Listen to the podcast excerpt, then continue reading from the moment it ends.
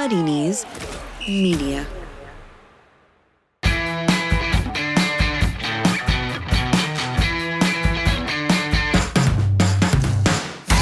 Hello and welcome to the Offside Rule WSL edition. It's Kait Borsay and Lynsey Hooper here. And on the agenda today, Nick Cushing goes out on a high as Manchester City get the better of Arsenal to strengthen their position at the top of the league.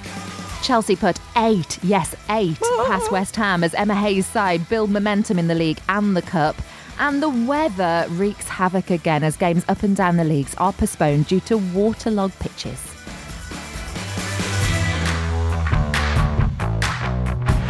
Well, joining us on today's show, welcome back to our very favourite doctor in football. It's Dr. Carrie Dunn, author of Pride of the Lionesses, sports journalist, and all round football boffin. Welcome along, Carrie. Thank you very much. Hello. Not just favourite doctor of football, favourite doctor. Favourite doctor? Yeah. Are we going to get diagnosed for something on today's show by Carrie? What are you complaining of? I don't know. Well, we've got a few. We've got a few complaints, I'm afraid. I might want to complain about a little bit of depression because we're just going to start this show off with a bit of an announcement. Um, I haven't got any bells or anything to bring this in, but it is the sad news that um, we are going to be putting this WSL podcast on hold for the moment. We'd love nothing more, Lynsey, than to keep it going. Yeah. But unfortunately, it's not sustainable because we've not been able to get any financial backing to keep it a professional production. Yeah, we have approached over 100 brands, Carrie. So you are going to be the final guest on the show for now. We'll hope, hopefully freeze it and be able to bring it back. This is episode number 23, and we really hope that you've enjoyed them. And to all of you that we know that there's regular listeners who listen week in, week out, and and really have been the main reason behind why we wanted to do this. Yeah.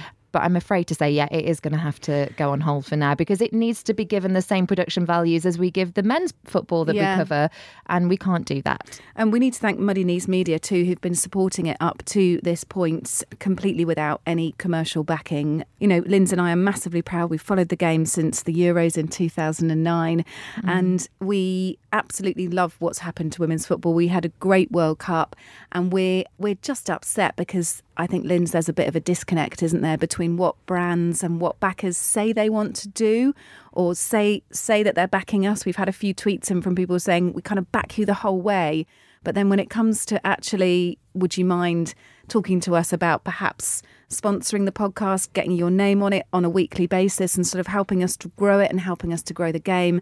It actually hasn't happened. So. We're really sorry, guys. We're really upset. And thank you to all our brilliant, brilliant listeners who we enjoy engaging with, not just about the podcast, but on a whole load of different things. And, I, I know, Carrie, this will be surprising news, but perhaps not shocking news for you because you, like us, have been involved with women's game for a long time. Yeah, absolutely. But I guess, I don't know, I think I would flag up maybe slight light at the end of the tunnel. If you recall, during the World Cup last year, there was a very big brand who were trying to get traction on social media around the Women's World Cup and they were tweeting Chelsea and Emma Hayes saying, Can we ask for a retweet? Because we should have a lioness emoji, not just a lion emoji. And Emma Hayes. Doing an Emma Hayes thing, replied and said, If you want to support women's football, put your hand in your pocket and sponsor us. and in the past couple of weeks, that company has put ha- their hand in their pocket and they have started to sponsor Chelsea. and so the money is there. And I think it just, yes, these uh, fine words that many companies pay to women's football, talking about how great it is that then there's media coverage. Then They now need to also put their Yeah. hands in the pocket and back it. What we need to do as well is not just get people coming on board for the majors. You know, when Oh, you've got a World Cup and. Euros and Olympics, it's this domestic league that really needs the backing. And it- that is where all your future stars come from. And the content around the football that you see on the pitch is as important because that message and that content that gets distributed is going to be what engages people and brings new people on board. So I think I think there's definitely something there, something that someone could maybe follow up with us on. But for now, we're going to get into talking for this final podcast about women's football and the domestic uh, game, which has had quite a lot happening this week.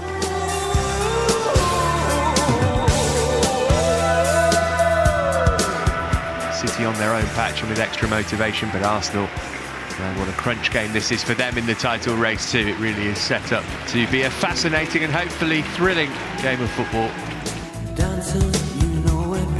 From Weir all the way through and it's loose. Real chance here for City, who take the lead.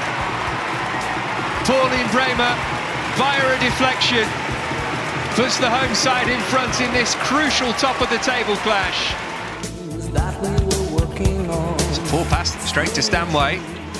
Got it back from White. We'll let it run on for Walsh. Walsh's delivery is a great one, and the header is in from Lauren Hemp for two. What a start to the second half for Manchester City. Now here's Miedema. This is her opportunity to impact the game. It's a great ball in and a good save from Roebuck to deny Mead, but the follow-up is in. Danny van der Donk turns it home, and Arsenal are back in it. And there it is. Nick Cushing bows out in style. A huge victory against the reigning champions and one of their biggest rivals in the title race.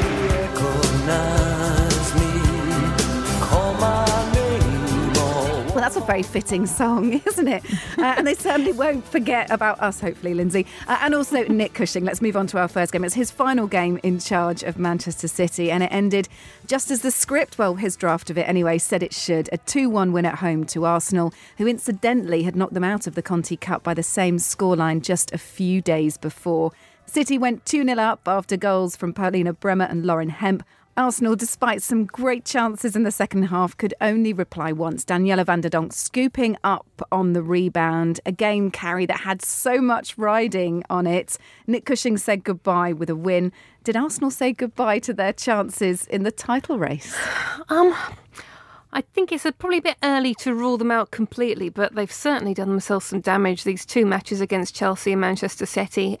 I was talking to Tim Stillman by text at the Chelsea game at, at Meadow Who is the Park. Arseblog Arsenal women's football expert? Absolutely, uh, from across the pitch. So I was the uh, I, I was in the opposite stand. He was in the press box, and I was saying I don't understand why Arsenal have sat back and they've tried to kind of adapt their game to their opposition. And I would rather have seen them go out, you know, fighting, ch- challenge Yeah. Man City and Chelsea to, you know, adapt to Miedema and to Mead and Van der Donk and their threat rather than trying to nullify the threat that the other side poses. But yeah, not good stuff. And is is that what was on show for Manchester City? Was that fight? Because of course it was Nick Cushing's farewell, it's swan song. But as well as being that, Caroline Weir, who I thought was an instrumental player in this match, she'd signed that new contract, and it's as if she came on and said, "Look."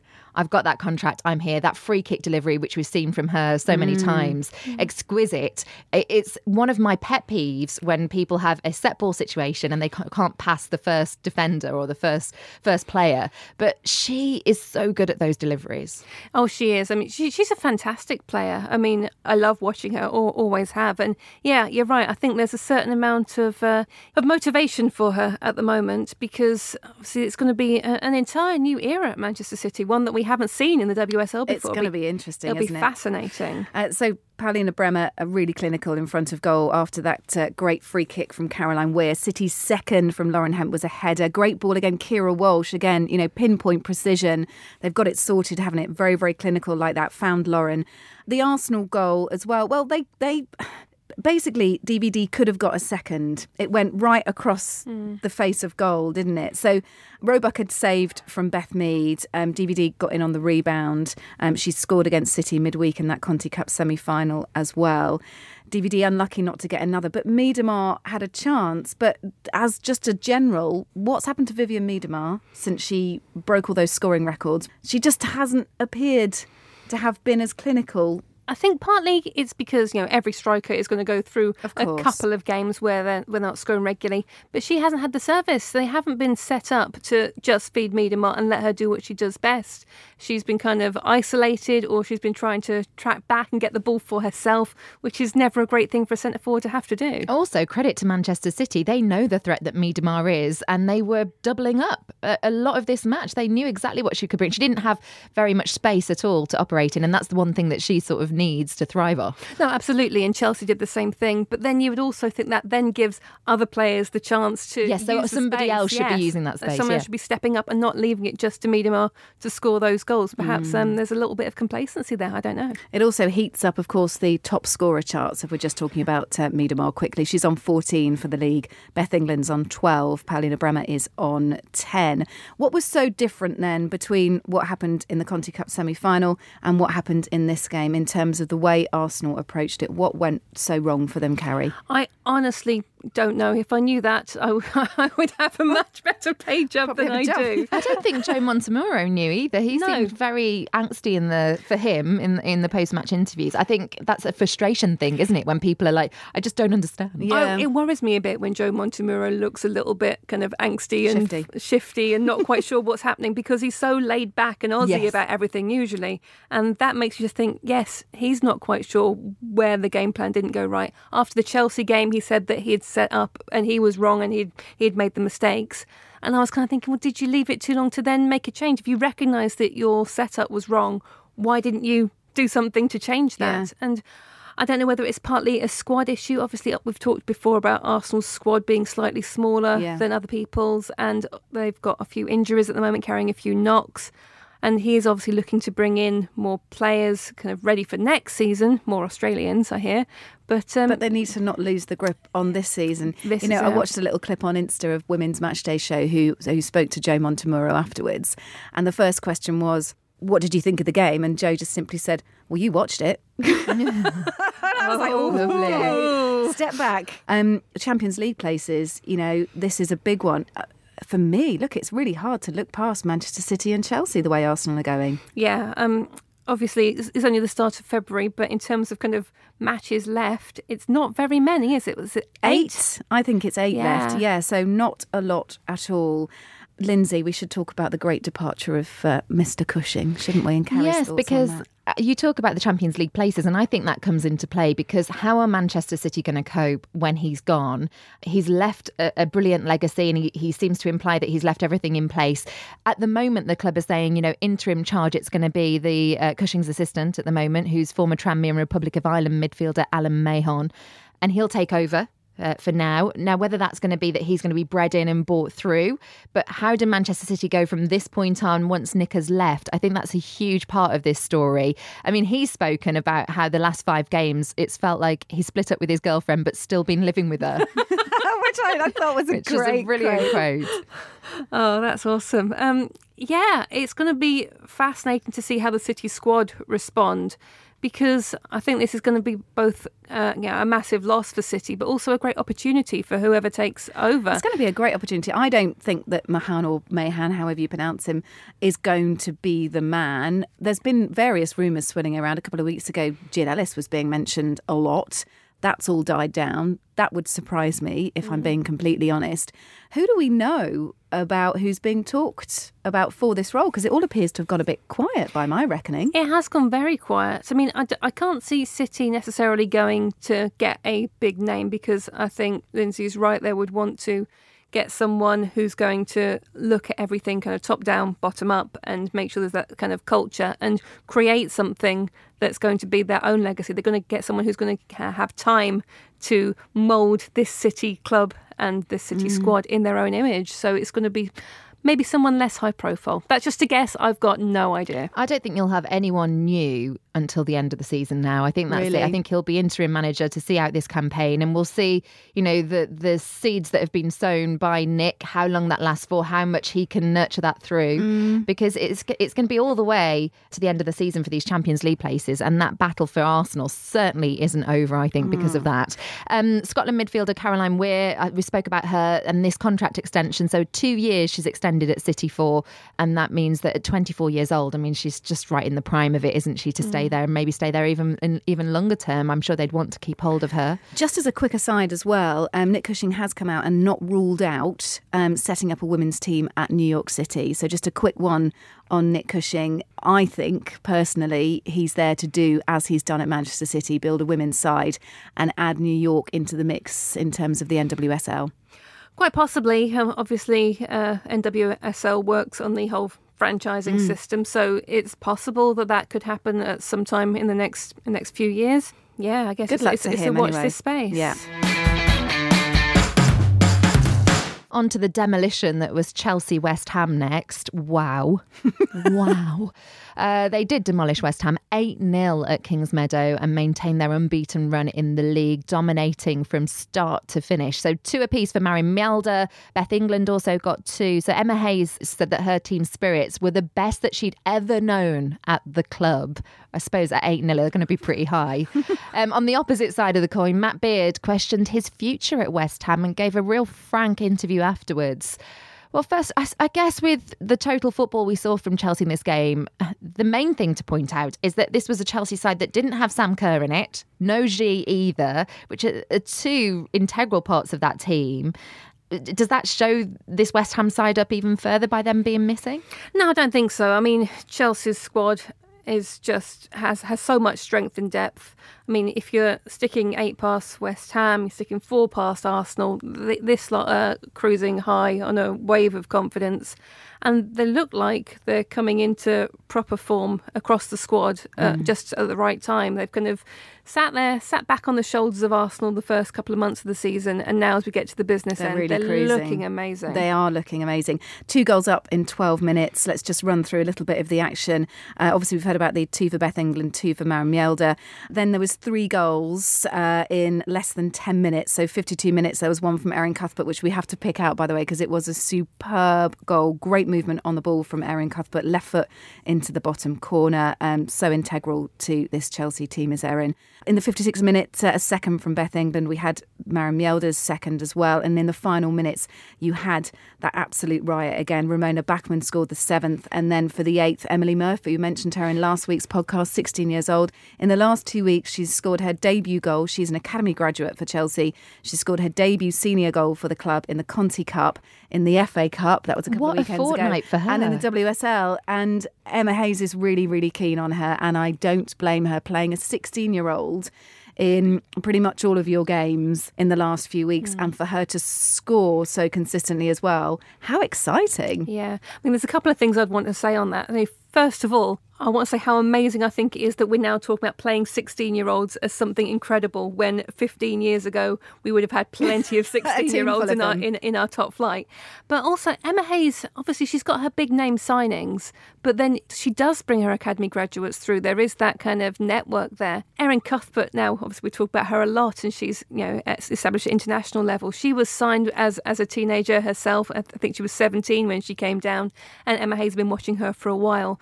So, again, Emma Hayes, much like Nick Cushing has had the opportunity to do, is creating this club uh, in her own image, taking it top down, making sure that she has um, a next generation coming through and making sure she's yeah. not reliant on spending all that money and just on the big names. Anyone watching from the sidelines, someone please tell me, because I, I, wasn't at King's Meadow for this one, but does Emma Hayes, does she issue the, the order to sort of now go for it, now go up three gears, go for it for a little bit, then lay back again? Because it, it does feel, I think you've written this actually, Kait, that it came in waves yeah. of attacks. It does feel like it's waves of, of, of this just absolute go for it and then they sit back for a while and then they go again.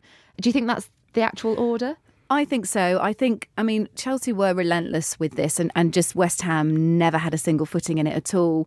But I think when it comes to patterns of play and organisation, Emma Hayes is really, really good at this. All the work that goes on back at Cobham, back at the training base in terms of phases of play. Yes, I absolutely think so. And you'll note because of the variety of goal scorers in this game that it's not just based around one or two players, it's based around the whole squad. So you've got that first 15 minutes, two goals up. You've got the 50 to 65 minutes. You've got another, what, three or four goals in that period. And then in the final 10 minutes as well. So absolutely, I think it's about whenever they get into the positions, of course, going for goal. But I absolutely think so. If you're West Ham rather than an all out assault from Chelsea, which you might not be able to maintain for the whole game. How scary they're like, oh my God, Chelsea Chelsea are going for it again. And it is, it's, it's that like they've wave hit the boost button. of wave and Yeah. wave. And that is that is more demoralizing than if someone's just going all out attack at you. If you're just you're constantly waiting for the next tidal wave to arrive. Yeah, and I think the the face of Gilly Flaherty at the end. Oh, was, was, Oh, was she, uh, was actually, crying? yeah, I've not seen her look so destroyed. Yeah. and this is a really experienced defender trying to just steward that back line. It was so difficult, and it did feel like a mismatch. It did feel like teams in completely different leagues, if I'm being mm. honest. Matt Beard's comments afterwards. So the, the flip side of this is that he comes out as manager trying to execute a game plan that just did not go his way at all. The thing that I sympathise with him is that I agree with him when he says that there have been glimpses with West Ham. There've been glimpses of the side that he wants them to be, but why why isn't he getting success week in week out with them? I don't think you can kind of pin too much on this match. It's going to have to be one of the ones that you kind of cast off to experience. They can't think about this anymore. You can't go back to the training ground and think, how could we have done better against Chelsea, who've stuck Mm. eight passes? Yeah. Because that is just going to destroy you psychologically. Well, let's just hear exactly what Matt Beard said after the game. It's embarrassing to be perfectly honest with you. These results shouldn't happen at this level, and you know maybe I have to start questioning.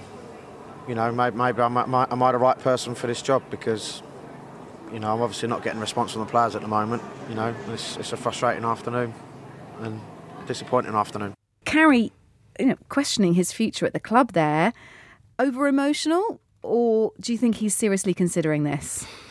I don't see how it, it could possibly be both. I mean, after a defeat like that, you are going to be emotional. I would imagine it would have some kind of impact on you. But I think, yeah, I mean, if you've been working all season, and as Lynsey's saying, there's glimpses of what you want to do, but it's just not coming. I mm. mean, how much longer are you going to throw a good time after He's, bad? he's also squarely blamed the players. Perhaps more strongly than I've heard him this season, he has said the players aren't doing what I need them to do. Well, the players are going to know that, though, aren't they? And perhaps it's uh, an effort to kind of use reverse psychology on them, trying to G them up, trying to kind of show them if this doesn't happen, then I'm going to be gone. Who knows what's going to happen next? I don't know. This is going to be interesting to see what happens there, too. Well, next up, an 80th minute, Fara Williams penalty rescued Reading a point in a one-all draw with Manchester United. Mary Earps had saved a Williams spot kick 15 minutes earlier after Lauren James had given United the lead on the half-hour mark. But the big talking point was a handball that wasn't. Who saw it? We all saw it. This has just been doing the rounds. I cannot believe. It was It just a head. clear error. There was no VAR, is it, isn't it debate on this one. It was most definitely not a handball. It was a head ball. It was off her head, literally her head. But her you, know, but you know what makes this even more definitive is the fact that in women's football, as we know, there aren't multi-camera angles. Mm-hmm. There, I mean, it's very poor to be able to see from just a camera angle, but it is as clear as day on the one shot that they've managed to get that this just no, goes nowhere near her hands. No. And the positioning of the referee, I have to say. They should have spotted Yeah. that. No. The So- positioning was right, but the decision was wrong. For anyone who hasn't seen it, pop onto social media. It's basically um, Katie Zelem was. Well, just imagine um, it. It comes off her head. There we go. yes, yes. Katie Zelem's uh, hand was in fact not her hand, but her head. Um, the referee clearly getting it wrong on this one. free kick. Will it be Potter or Williams to take it? Left foot, Potter bounces up and away from Zelem. The referee has decided that was a handball. So we had that big moment of controversy allowing Reading to level. Um, but I think we should speak to one of the goal scorers. In fact, we've spoken about this player so much this season because she is still doing it at the top of her game. Let's introduce Fara Williams to the show. Fara, first of all, what on earth do you have for breakfast? Because I think all of us in the studio want to know. Do you know what? I'm really boring. Scrambled egg. Um, if I'm having an off day, and if it's a double session, I'd have it with toast. But that's So the pretty thing. boring. That's the thing. There aren't many off days in the world of Fara Williams, are there? No, we do. We have two. We have a Monday and a Friday. So Oh, okay. two days of there. I see where you were going with that. I see where you were going with that. Fara, just just for me, tell us about you enjoying your football. You've been in the game. I mean, Lynsey and I have been chatting to you for so many years now, but just tell us what it's like for you as a senior player. You've been in and around the game for so long. What's it like playing at the moment? Is this the most enjoyable ever period of your career? Or perhaps was it better in the bigger, badder, darker days? Do you know what? It's it's different. Uh, I really enjoyed my early days, and you know, having to fight for what what we wanted back then. Uh, yeah, it was real motivating every day. You know, having to wake up and and, and real fight. But it's also really nice now that you know you get up and and you have the luxuries of being able to train every day. So yeah, it's really nice the way the game's gone. It, it's moved, you know, at a nice pace. We haven't, you know, jumped too far ahead. I mean, the fact that we get to go out and, and play in front of, you know, more than more than 100 people every weekend it, exciting. It, it's certainly something that that motivates the players and makes us train harder and, you know, want to certainly do our best for the fans. Being at Reading now, can I just get your reaction to, to how you have suddenly stepped up to be not only this leader on the pitch, we know that you're an excellent coach as well on the sidelines too, but in terms of scoring important goals and being that player that can actually win matches, you seem to enjoy that role rather than sometimes, you know, if, if I look back at your Arsenal days where there was so much competition towards the end of your career, I suppose, um, to get game time. Are you enjoying this that, that you're having that responsibility here? Yeah, I think you know throughout my career, I remember very early on with Mo and Hope and them telling me about the potential that I had, and you know back then I only really had Hope on the international scene where I'd get coached in terms of actual detail, and and you know got very good tactical detail from from Hope when I was in the England team, and my coaches along the way didn't probably give me that much detail in terms of me as a player and putting time and effort. And yeah, Arsenal was a struggle for, for, for loads of different reasons. No excuses for, for my time there, but certainly at Reading, I believe the coaches there. You know, one thing they promised me when I went and spoke to them before signing was they believed there was potential that I had that hadn't been tapped into, and that they would bring out the best in me. And I and I really do believe that. You know, they've invested some great time in me, along with me, obviously wanting to to improve, and they've certainly brought a different side out to my game, a more attacking side, and yeah, I'm really enjoying it. So you're talking about the coaches at Reading kind of tapping potential. Does that kind of surprise you? Kind of got to this point in your career where you are the senior pro. I mean, did you think that there was more to come, or ha- has this been kind of a bit of a shock that you've got this different side to your game? No, I certainly thought I had potential. I thought I, you know, I was a very good reader of the game. I thought uh, there was technical details that probably I didn't understand how to use them within games at times, and would get caught in possession of the ball. Yeah, I mean, the technical detail that I get in terms of how I take the ball how I play the passes, etc. From from joining Reading is yeah. I mean, I've never had coaching like this throughout my whole career. The only one regret is I wish I got it earlier. You know, mm-hmm. I got it at 33, so a little bit late in terms of you know really trying to get the best out of me. I just you know when I speak to the coaches there, I, I do say to them, you know, I wish I had you early, and if I could encourage encourage any young player, you know, if you want to get better, I truly believe the coaches at Reading, certainly in terms of individual staff, will will make you a much better player. That's so brilliant to hear. In all your time playing, Fara, let's talk about this game at the weekend because not many of us have seen this uh, this area of controversy to do with the handball that wasn't. How close were you to that, and what were your thoughts at the time? Do you know what? I didn't. To be honest, in terms of the penalty, I didn't see it. I thought the refereeing at the weekend, and not just the weekend, I think, you know, throughout the WSL this year, certainly been below par, in my opinion. You know, I think their goal, the free kick that led to their goal, certainly, in my opinion, if you watch it back, was not a free kick. Mm. So we're on the edge of their box, pressing them, and they've given a free kick for absolutely nothing. So I think if you look back at that, they've been given a free kick where where it was never a free kick, a penalty that probably never was. I think it's come off their head, hasn't it? I mean, mm. I didn't see it. I mean, you can see from the reactions of the players that nobody appealed that handball. Yeah. yeah. So that would tell the referee a little bit about whether it was or it wasn't. I'm not going to say to her, no, referee, it's not a handball if she gives it because I just missed a penalty. The chance to get a second chance is very rare within a game. And yeah, I was able to obviously put the first wrong right. But yeah, certainly the officialing at the weekend and, and in, in WSL games this season hasn't been good enough.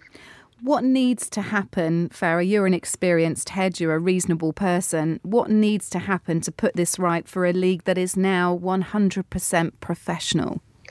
Do you know what? I can't tell you the answers. And for a short period of time, I've actually been captain at, at Reading this season with uh, Tash Harding being injured. And you go into the officials' room beforehand and you say, you know, we'll talk to players, we'll talk to captains, and if we can give you reasoning. And they just don't. They don't. So I feel like you go into there, you hear the same stuff week in week out and and they don't want to cooperate with you on the pitch they don't want to help you out they don't want to try and calm players frustration because you know it's, it's competitive people work hard every single day now and even harder than they probably did you know 10 years ago to try and make this game the game that everybody wants to see but i feel like they're ruining people's games and, and players are getting frustrated and you know people uh, especially in our team you know we have we have players very hot-headed players, and, and Man United do so. I mean, some of the injuries and marks and scars that people come off with from the game yesterday. I mean, I have a big one myself on my leg through poor officialing. Mm. And I don't really know how to change that. I don't know. I mean, obviously there is another level. I don't know if they can bring that next level of, of officials into our game. It could be a cost thing. I'm not, I'm unsure what it is, but certainly the level right now, I believe, and, and I'm sure a lot of managers and players believe, isn't good enough. I don't think anyone can put it better than you just did, Fara. So thank you very much for putting that so brilliantly.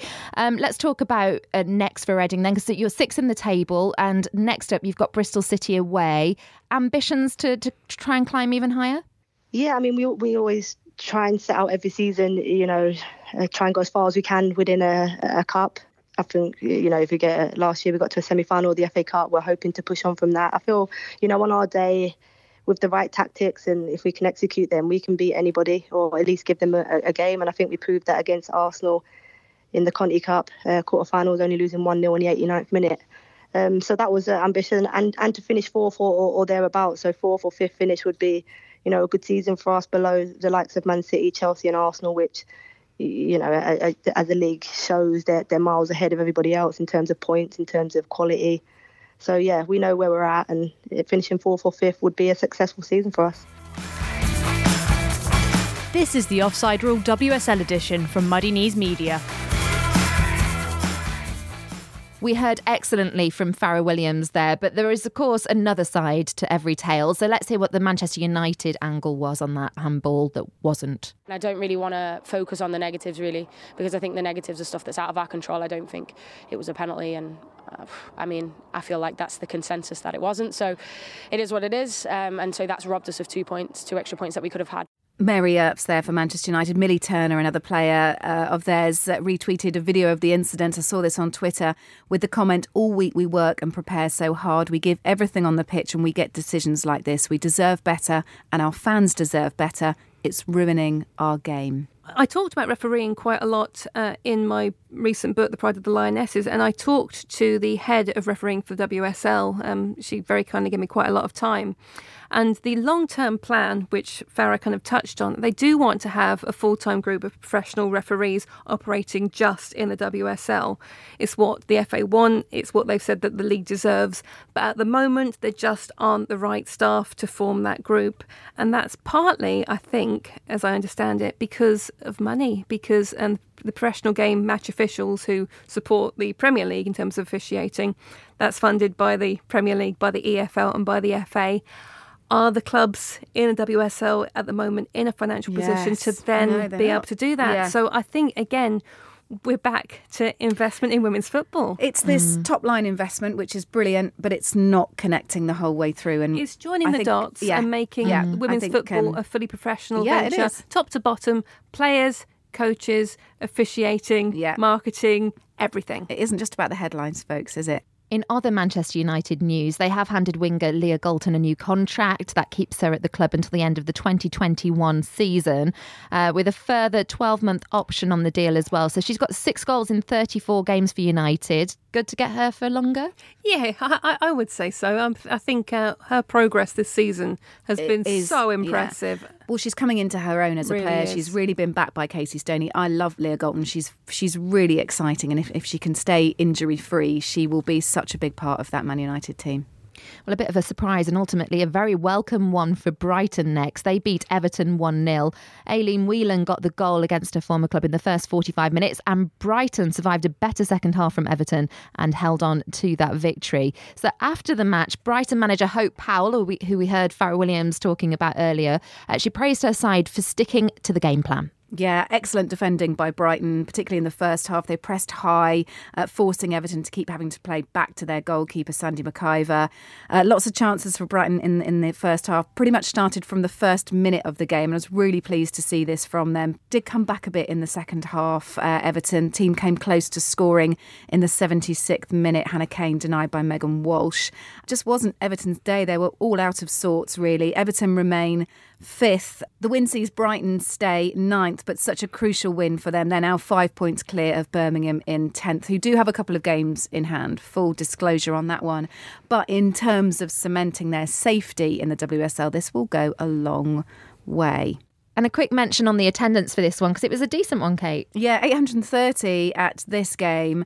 Really good attendances all round this weekend. There might have only have been four matches, but we had record crowds um, for kind of non-men's stadium fixtures at Manchester City and also at Reading as well. So some key fixtures of note. If we take the season as a whole, just to recap on that one, um, the season average so far is 2,263. If you take out the games played in the men's stadiums, it's just over 1,500. So attendances are looking healthy. It's good. Tell you what's not looking healthy. Some of the pictures. Oh my God. Going to bring you on to this now. Liverpool against Birmingham postponed. Liverpool women are going to explore all options to address the ongoing problems with their pitch at Prenton Park, says their chairman Peter Moore. Uh, the surface was ruled unplayable again. You only need to see some pictures on, on Twitter and social media to see that it really was unplayable. Uh, Liverpool also had to call off their WSL home game against Manchester United on the 12th of January. Since then, Tranmere Rovers men's side have played four home games at the ground in the space of 12 days. I think it's worth adding that on the back of it. We're going to bring in Carrie to do with all these postponements. I know it's something you feel very strongly about. I really do. Um, that pitch has been terrible for months. Emma Hayes complained about it before Christmas. Yeah. And she got slated in the tabloid press. She for- got it a stain on their club. She did. She called. She called it a, a, the quality is a stain on their football club. She said. I don't disagree with her. I mean, the point is, is that if you're playing professional football, you need to prof- professional facilities. We've talked about this a mm. million zillion times. Yes, I get that the men are playing on it, but to then expect the women to be playing on this cut up surface that's kind of got bags of sand poured on it.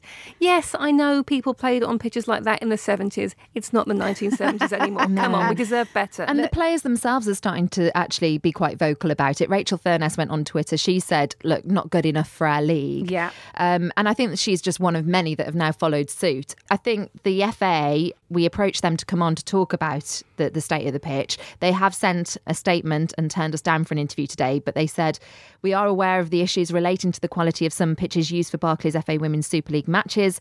We will continue to work with those clubs affected and the relevant ground owners to help identify viable solutions going forward. But I think the key to that is what are those viable solutions? Yeah, and, and, and you know, as a Liverpool fan myself, they are going to have to. They basically cannot play at Prenton Park. That's it. For me, that is not an option now. It, it, it actually looked like an amateur speedway track. There was there's so much sand on it. It's not just playing on sand, by the way. It's the effect that when you kick a ball, the mm. sand flies in your face. Mm. So you you know, literally like being caught in a sandstorm at various parts of the games. Look, for me, Liverpool need to make that change immediately. It's worth saying that so far this season, six games have been postponed due to waterlogged pitches or unplayable surfaces. Of course, we saw also the postponement for Tottenham, who were due to play Bristol City as well, postponed at 10:15 in the morning on Sunday. My point about that is a lot of fans would have already been on the road. That was very late, but I live not too far from the hive and it poured with rain overnight. And I looked in my back garden at probably half past eight on Sunday morning. I was like, I can't even walk from one end of the garden to the other without falling over. Which is over. fair enough, but is it they- good enough? It's not. It's not good enough. And obviously, the Hive is experiencing very, very heavy usage now. Obviously, London Bees are playing there too, as well as Tottenham, as well as Barnet. So, again, if you're increasing the usage of these pitches, there probably needs to be additional investment in the facilities there in terms of drainage, in terms of reseeding, in terms of rest days, because we cannot carry on like this. Okay, well, let's remind everyone where we stand in the league table then before we come on to some Conti Cup uh, reflections. Manchester City are top of the table with a one point advantage over Chelsea, but Emma Hayes' side crucially have that game in hand. Another two points behind are Arsenal, who've suffered back to back damaging defeats at the hands of different title rivals.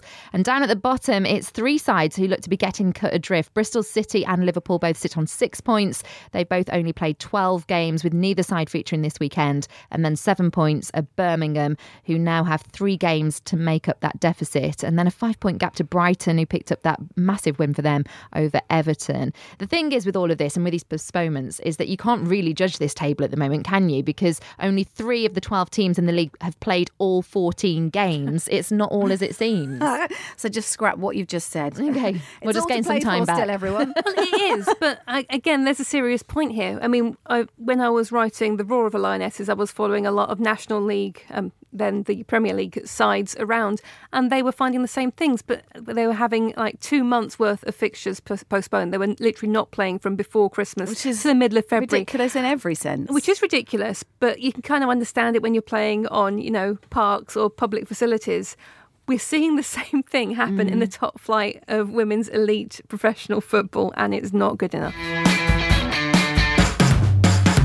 We've mentioned those Conti Cup results already, but just to get Carrie's take on this Manchester City losing 2 1 to Arsenal and Chelsea winning 1 0 away to Manchester United. Carrie. Mm, it's going to be a tasty old final, isn't it? I think strangely enough, I think Arsenal are going to go in as the underdogs now, despite the Conti Cup being uh, a trophy that they have won Many so times, much in yeah. recent years um, yeah, everyone heading up from London to Nottingham. That'll be great.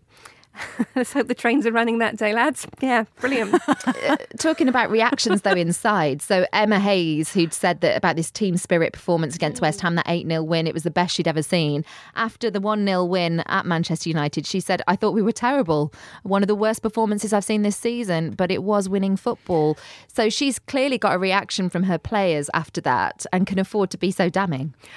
I don't think it's necessarily damning. I think that's actually quite a reassuring thing for both Emma Hayes and Chelsea. If you can win when you're playing terribly, mm. that is a yeah. sign of a side that who is going would, to pick up trophies. Who would want to come up against uh, Chelsea at the moment? That Conti Cup final, by the way, played on Saturday, 29th of February. Not every year you get a 29th of February, making it a special one this time. Uh, let's look at next weekend's fixtures because there are three really standout ones here. We'll scoot through these. Arsenal come up against Tottenham. Manchester United played Chelsea. Then we've got the Merseyside derby. Um, really looking forward to, to that one. Birmingham play Brighton and Bristol City play Reading and West Ham play Manchester City. Carrie, tell us which one sings to you. Oh, North London Derby. I'm sorry, I'm really hyped for that. I'm also quite hyped it's not at the Emirates because I think a lot of people have been saying, you know, there's going to be lots of ticket demand. Why aren't Arsenal switching like Tottenham switched the reverse fixture? I think a packed out Meadow Park is actually quite an exciting place to be. So, yes, hype for that one. Hopefully, for me, um, Arsenal can get back to winning ways and we can see a fully firing, fully fit Vivianne Miedema playing yes. again. Yes. This is where I am starting to get really sad because we're talking about next weekend's fixtures and we're not going to be able no. to talk about it. About the Merseyside derby, the North London derby. Anyway. I don't like going out like this. No. Uh, Manchester United Chelsea as well. Look, let's just see if Chelsea can keep this going and how will Manchester United come back after that draw. Any other business next? Oh, I'm fed up of reading of these stories to do with ACL injuries. It's unreal. And then we've seen journalists look into this further. It's a real problem in women's football at the moment, and terrible news for Bristol City, who've got two more ACL injuries. Meaghan Sargeant and Elise Hughes, um, they suffered tears to their anterior cruciate ligament. Both injuries sustained during Bristol City women's uh, clash with Liverpool last weekend. Yeah, a big issue is uh, maybe just start with the with you know female, specially designed football boots for women, perhaps. This is ridiculous. I mean, I know that there's lots of research going on now, and there's certain amounts of media interest. There have been plenty of papers published in the past 20 years about exercise at different points of the month for women and how it affects ligaments and muscles. I don't understand, again, why those dots haven't been joined and how it hasn't been applied to female contact sports previously mm. because clearly there is something not quite right with some of the loading, some of the personalised training programs, perhaps. Obviously, some ACL injuries are going to be just pure, sheer bad luck, and mm. you're never going to be able to rule those out. But the amount we're seeing is very, very troubling needs more science involved in it. Absolutely. But there's, there's someone defying science, Kait. this would be Christine Sinclair. Canada legend. Uh, she's beaten the goal scoring record in men's and women's international football. So she's just gone ahead of retired American Abby Wambach on 185 goals after scoring twice in the first 23 minutes uh, as Canada beat St Kitts and Nevis 11 0 in an Olympics qualifier. She's 36, by the way, Christine Sinclair. Such a good role model for the game. Uh, she was making her 290th international appearance. Rounding off any other business, I was on Fighting Talk at the weekend with Phil Brown, who's been managing out in India. He's now out of a job. That's why he was probably on Fighting Talk again. but anyway, um, he was talking about this to me, and it's brilliant news. Rangers' new signing, Bala Devi, uh, has become India's first female professional footballer. And he was just saying how much they're investing in it and that that is an area of growth over there, that they're really wanting to produce uh, more professional women's footballers. Devi's 29. She's joined the Scottish club from uh, Manipur Police Sports Club on an 18 month deal. Uh, she was India's top scorer. Well, she is India's top scorer. And um, I think that's some, some groundbreaking news there because it could potentially change uh, the concept of women's football in an entire country, couldn't it, by that, that one move? Yeah, it, it's fantastic. I, I, really loved that story when I saw it. I love the pictures of her as yeah, well. Really good. No, I think it's fantastic to see the growth of women's football globally and again, it's the, it's, it's the same kind of proviso. Let's just hope that continues and it's not just a one off and that's kind of followed up and there's money and infrastructure yeah. there to support it. Well, that rounds up another show from us. Our last show for now. We hope it's not goodbye forever, Lynsey. We want to try and do a couple of specials before the end of the WSL season, um, activated around the major competitions. And also, look, next season, we really want to put this right as well. So mm. let's see what happens. For now, big things goodbye. on the horizon. There's an Olympics and there's a Euros, Euros and you know you never you never know. We may get a saviour come in for us. Um, head over to the website offsiderulepodcast.com for all of the latest shows and articles, which includes on there Martin Whiteley's roundup of the women's game on the continent. Yeah, we want to say a big thank you not just to Carrie who's been in the studio with us for this monumental podcast, but we want to say thank you to everyone who's supported us. That's listeners listeners, that's our guys behind the scenes as well. All the journalists that we've spoken to who've sent in audio, who've done us favours by getting in touch with us and making sure that we give you a really comprehensive view of what's going on in the WSL and beyond. We hope we've done it some service and we really, really hope that we're back doing it again with you soon. We do. And thank you very much as well to the split time that we've had from two producers, Abby and Lucy, who've uh, put their all into the show as well and uh, definitely deserve uh, a mention before we bow out. Yeah, and Muddy Knees Media as well, who've backed the show um, up to this point and will continue searching and hoping that we can um, get it backed and ready to bring you back in the future. Thanks, listeners. We will speak to you again, hopefully, very soon. You've been listening to the Offside Rule WSL edition, a Muddy Knees Media production. For sales and advertising, please email sales at muddykneesmedia.com. And for more from the Offside Rule, head to our website, offsiderulepodcast.com.